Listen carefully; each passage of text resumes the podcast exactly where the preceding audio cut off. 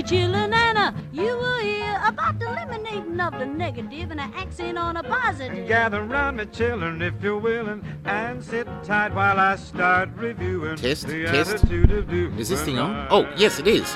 Uh, ladies and gentlemen, welcome to the podcast, The Joyful Frugalista. And now here's your host, Serina Bird and friends. Hello, Frug listeners, and welcome.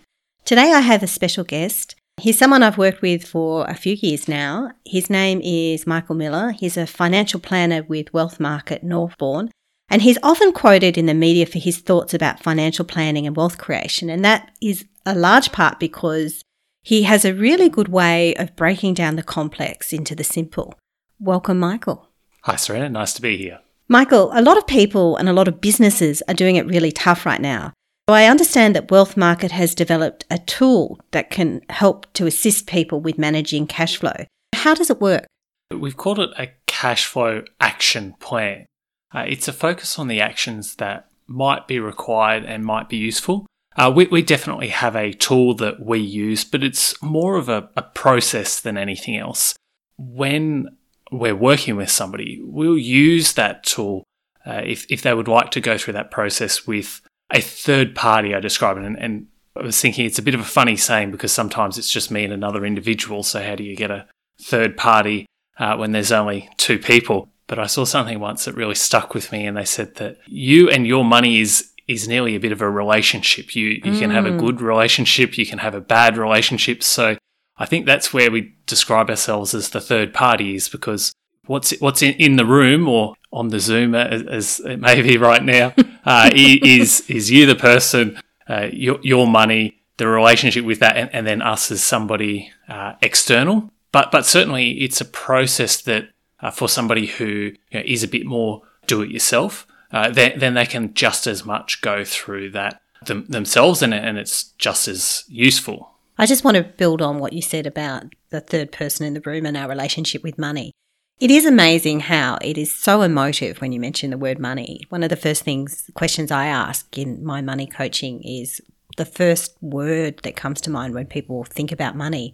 And it's really fascinating because it tells you a lot immediately about what someone's relationship with money is. And often it's an inherited mindset that's come from their parents. And if their parents have argued around money, well, they're not going to necessarily feel very empowered about looking at a budget spreadsheet and crunching the numbers. There's a lot of vulnerability there in terms of doing that. Yeah, and I think that emotion, particularly right now, and where we're using this cash flow action plan most, is is obvious around people who have lost their work or had their income or hours reduced, and what that does do is it brings on a really big shock. It's it's never a pleasant experience, and what that that sense of shock or loss it does to people is is it really narrows their focus.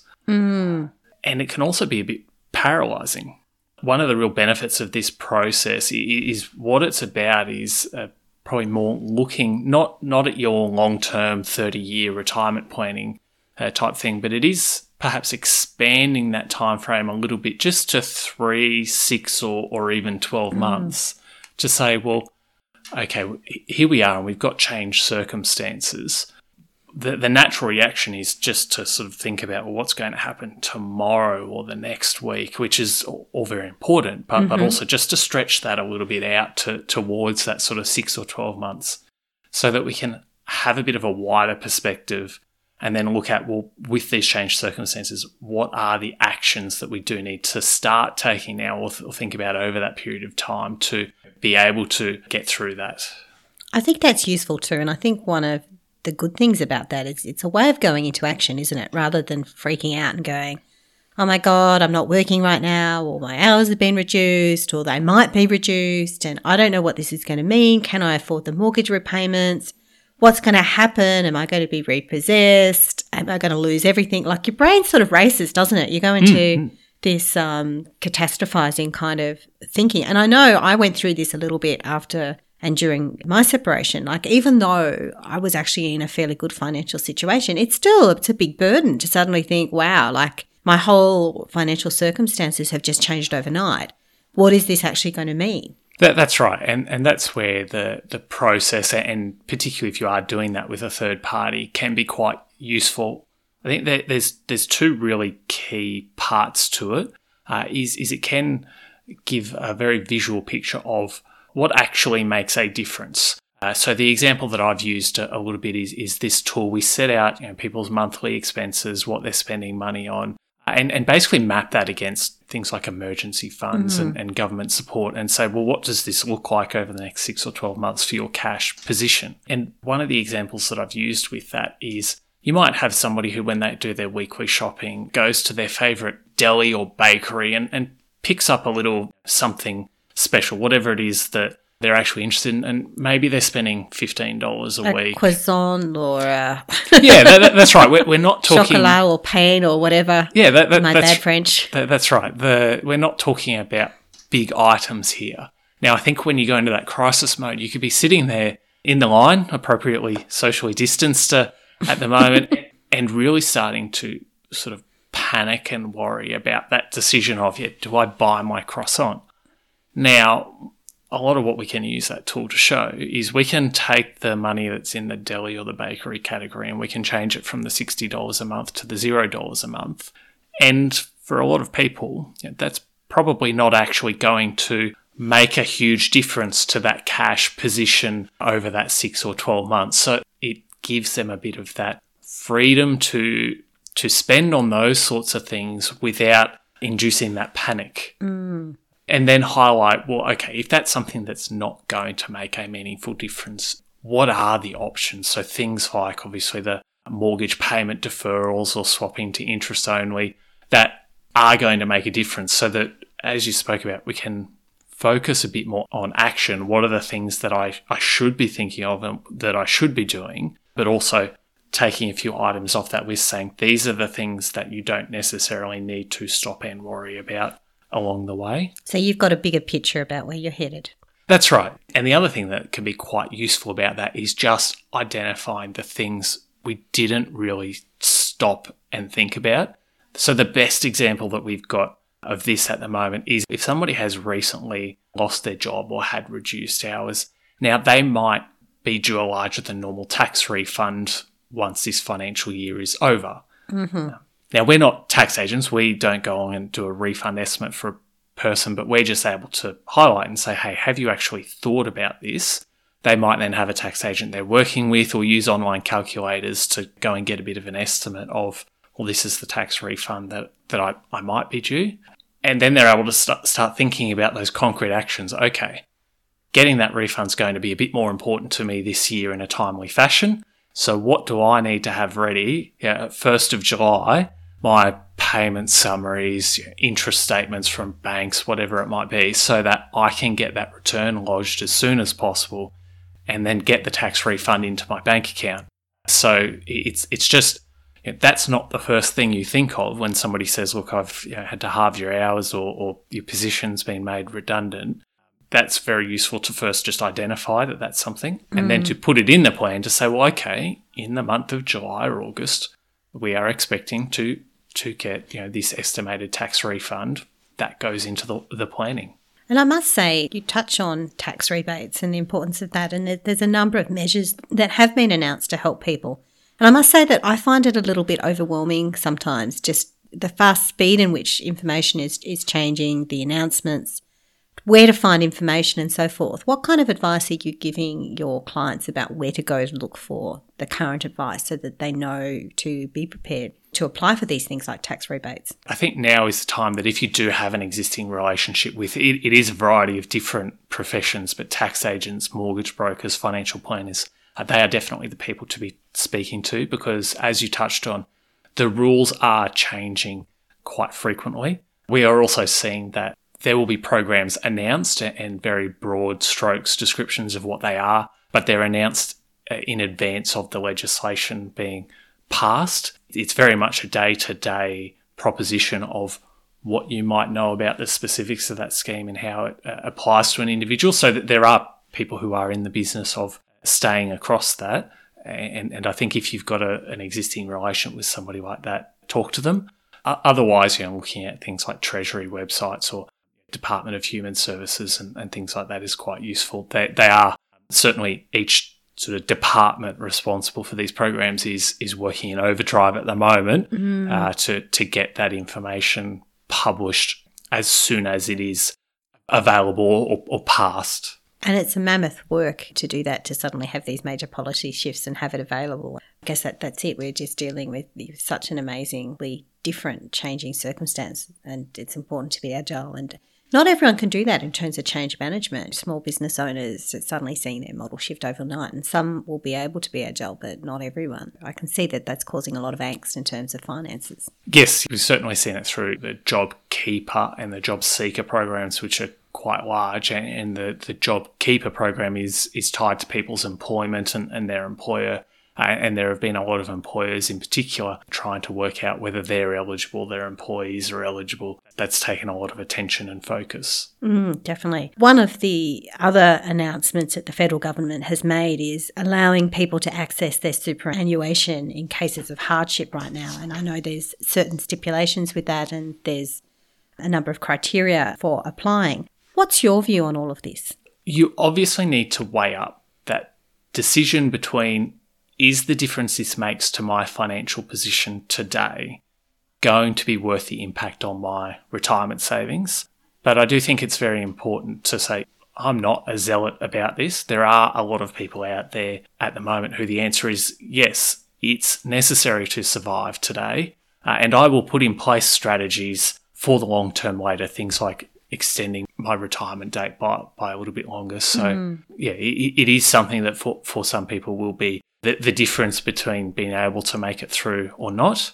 One of the things we're probably working especially hard just to highlight as people are making those decisions is in Australia, people's personal insurance, their income protection, their life insurance is often very closely linked with their superannuation. And That's true. the cover they have through their super might be the only cover that they do have. Now, if you need that cover, you just want to make sure that by taking this money out, I'm not cancelling that cover in the process because if you are closing down your superannuation account, if you're withdrawing the full balance, that is something that can happen. Mm, that's a good point. And there were changes, I think, to superannuation recently about inactive accounts too, that they don't always carry the full insurance. Is that right? Yes, that's right. Insurance policies can be cancelled if you don't take a specific action to keep that policy in place, which is normally just you know, talking to your fund or filling out a form. That's particularly triggered if accounts fall below a certain balance or if they haven't received contributions for a period of time. So that that's obviously two things that if people are taking money out of their fund, well, it might go below that threshold. Or if they have had their hours or their income reduced or, or the like there, then then it might mean that there is a break in what was regular contributions. It's quite easy to do with every single fund to say, I want to keep the insurance in place. If you fall below those thresholds, you just need to get in contact with the funds. Uh, and I think the only suggestion right now is most call centre wait times have blown out a fair bit. uh, I think every fund we've looked at uh, has generally built that into their online login mechanism. So you can probably try to log in uh, to your super account first and, and see if there's a way to do that notification there rather than sitting on the phone on hold for a while. And that's a good tip because I could I can imagine that for a lot of people who are going through the anguish of job loss or reduction in hours, contacting your superannuation fund is probably not at the top of your to-do list. It's probably not something that you're thinking about. You're thinking about the day-to-day of getting food on the table. Yet this is something that's going to have long-term impact and the risk of not being active with these things is quite great. Yes, that, that's right. The and, and that comes back to that, uh, as you said, quite rightly narrow or, or quite. Uh, it's quite a human and normal reaction to really narrow your focus and, and to think about that those real sort of oh my gosh moments and issues, and, and they are important. But yes, there is a step there of just broadening that a little bit. Uh, as I said, if you're in that circumstance, you're probably not looking at your 30 year plan. What we're suggesting is stretching the, the one day or the one week plan out to three, six months and, and looking at some of those other items. So you touched there on this concept of long term planning. Are people panicking right now? Like we've seen a, a tremendous drop in the share market. It would be easy for a lot of people to go back to, I guess, a lot of that sentiment that they saw during the Great Depression of the 20s and 30s of, of people hoarding money under their mattresses because they don't trust banks and they don't trust financial institutions. I'm not suggesting at all that our financial system is that shaky that we need to be worried about money in the bank. But are a lot of your clients are very concerned about their long term future? How is this reshaping their investment decisions? I think it depends a lot on the circumstances that somebody was in. I started practicing through the, the global financial crisis. Always been very aware that something unexpected will always happen. Mm. If you'd have asked me on 1st of January this year to say, where will we be come 1st of April, I certainly wouldn't have predicted where we are now. We never know that it is coming, uh, but I do have some long term clients who, at the start of the year, we were having a chuckle because the agenda item for, for our meetings, I, would started calling the boy who cried wolf mm-hmm. uh, because I was saying to people, well, never ever know what's going to happen uh, in, in, advance, but something will always happen. And and we'd been having that conversation probably for three or four years that that it really did seem like I was the boy who cried wolf. there are ways in your own planning that you can prepare for the unexpected, not prepare for this exactly because nobody knew that this was coming. But you can have measures in place, emergency expenses and cash buffers in investment portfolios to account for the unexpected. Now is a time that a number of people are finding out that they hadn't thought so much about that. And, and then they face some tough decisions because there's no doubt that investment portfolios and assets, if you are selling them today, you are most likely doing so at a, a, fairly substantial drop in prices. I think that's an important point that in any investment portfolio, you need that balance, don't you, between higher risk because of higher returns, but also really stable table things so that if things do happen suddenly, this case it's a virus wreaking havoc, but it could be anything really. It could be health issues. It could be an unexpected family starting early. Unexpected pregnancies do happen, or fostering children a whole range of things. I mean, my husband Neil, as you know, had a massive heart attack two and a bit years ago, and thankfully he had over two years worth of um, sick leave with his employer, and he had a very good employer who had a graduated back to work system. Mm. But if he'd say, for instance, been a tradie who was unable to physically perform his duties, like that could have been really difficult. And he saw people going through rehab who were facing those kind of issues, not just their poor health situation, which is a tragedy, but also the financial situation. That's right. And, and there's a saying that we're very good at fighting the last war, which really means that uh, on the other side of this, uh, people will probably be uh, increasingly prepared for the sorts of impacts on their work or their businesses and things like that that have come about. And then inevitably, at some point in the future, there will be some other kind of shock. We'll be very well prepared for this one and probably prevent something like this, exact, exactly like this, from happening again, or, or at least being prepared for it. And yes, the, the only inevitable part of it is that there will be something else the, that, that comes along in the future. So it's about being prepared for the things that you don't know about or, or haven't had experience with. Should most investors therefore be pessimistic, expecting the worst to happen? Or is there a silver lining to all of this? I think that's a it's a good question on mindset and a saying that I've used a lot, and you might have to forgive me if you've heard it already, Serina, as I say, I'm a glass half empty planner.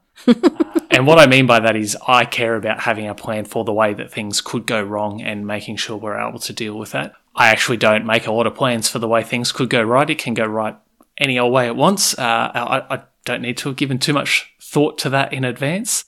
So I, I think there is an element of that of yes, you should be thinking about the things that could go wrong, that could derail or not plans around, and, and think about well, how can I mitigate that as much as possible? And then if those things don't come to be, that's probably not going to lose too much sleep over that side of the equation. So a bit like an insurance plan for your finances. Yes, yeah, that, that's right. It's a good way of looking at it. I wanted to ask something a little bit more lighthearted. Are you still a coffee drinker? Uh, yes, very much so. Probably one of my key ways of supporting local business at the moment. Yes, you, you know that I've always been an advocate for that. If you enjoy the, the, the coffee, it's probably not one of those things that is going to make a big difference. But if you are somebody who really needs it, taking it away might might actually be the thing that stops you from being able to you know, keep doing your work and earning your income and and things like that. So I fall into that camp. So I am still drinking coffee, still visiting the, the local cafes to pick up a takeaway al- along the way? Well, as uh, some of my listeners will know, I'm an avid tea drinker and I've calculated the amount I save drinking tea made from home, often with a shared tea bag with Neil. Although these days I tend to steer away from tea bags where possible and go loose leaf, which is even cheaper and even nicer. That said, I, I recognise that Michael is in the other camp who likes to drink coffee. But what I really liked about your answer was that your commitment to supporting local businesses because they are really doing it tough right now. And this is a, it's not really a dilemma for me as a frugalista, but it's something that I'm conscious about. Because I've been frugal most of my life and I'm now in a good financial situation where I can wear these shocks on our budget, I'm not going completely into the cave and refusing to spend any money. I'm making a conscious effort to support some local businesses, particularly in the hospitality sector, where I know that they're struggling and that they value the support right now. Not to the extent that it blows my budget out, like my first and foremost responsibility is to my own finances, but I'm also very conscious about that fact that when we come through all of this, I want my community still to be there. Yes, yeah, I think think that's right. We we, we do all live in a community, uh, and and I think it does come down to, as you said, you're you're obviously very hyper aware of your own personal circumstances, and that that allows you to support those businesses without putting at risk your own uh, financial uh, security. And there are some people who, because of changed circumstances, might really need to watch down to the very last couple of dollars and have to make decisions about not eating out. Um, but there are also a number of us who can still sensibly do so while managing our own finances and, yes, making sure that those people and businesses in our community that we value that, as you said, we would like to still be there on the other side of this. Mm. Um, yeah, that they still have something viable that they can do to keep going and, and survive because there are people who own those businesses who've put a lot of time into them. They employ people in them. It does have that knock on effect. It does. It, they say often with recessions and depressions, it's not that there's less money in the system, it's just that it's not flowing. Mm. That probably doesn't help many people who really don't feel that they've got the money flowing into their coffers, but there is actually still the same money in the system. It's just not going around. Yes. Yeah. One final question Do you have a Frugalista tip to share? I think on that, I can only defer to uh, the expert on this one. Uh, that is not me, that is definitely you. Um, so, no, I, I, look, I've had a little bit of a think, but uh, anything I could possibly think of is already covered, I think, between your Facebook group, your book, and your podcast, of course.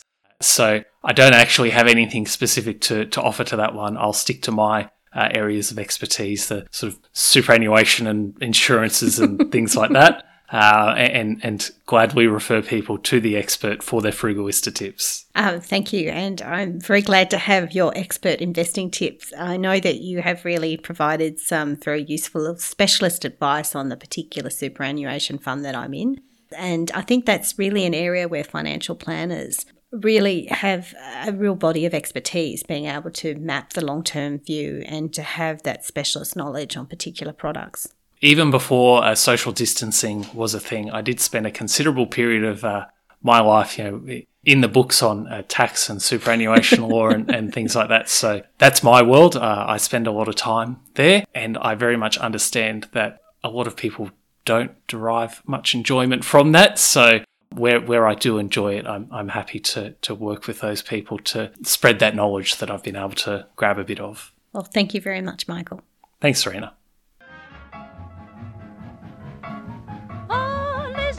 You've been listening to The Joyful Frugalista with Serina Bird. She actually likes everybody. And of course, sound has been by Neil Hadley. And myself, I'm Joseph McGrail Baitup.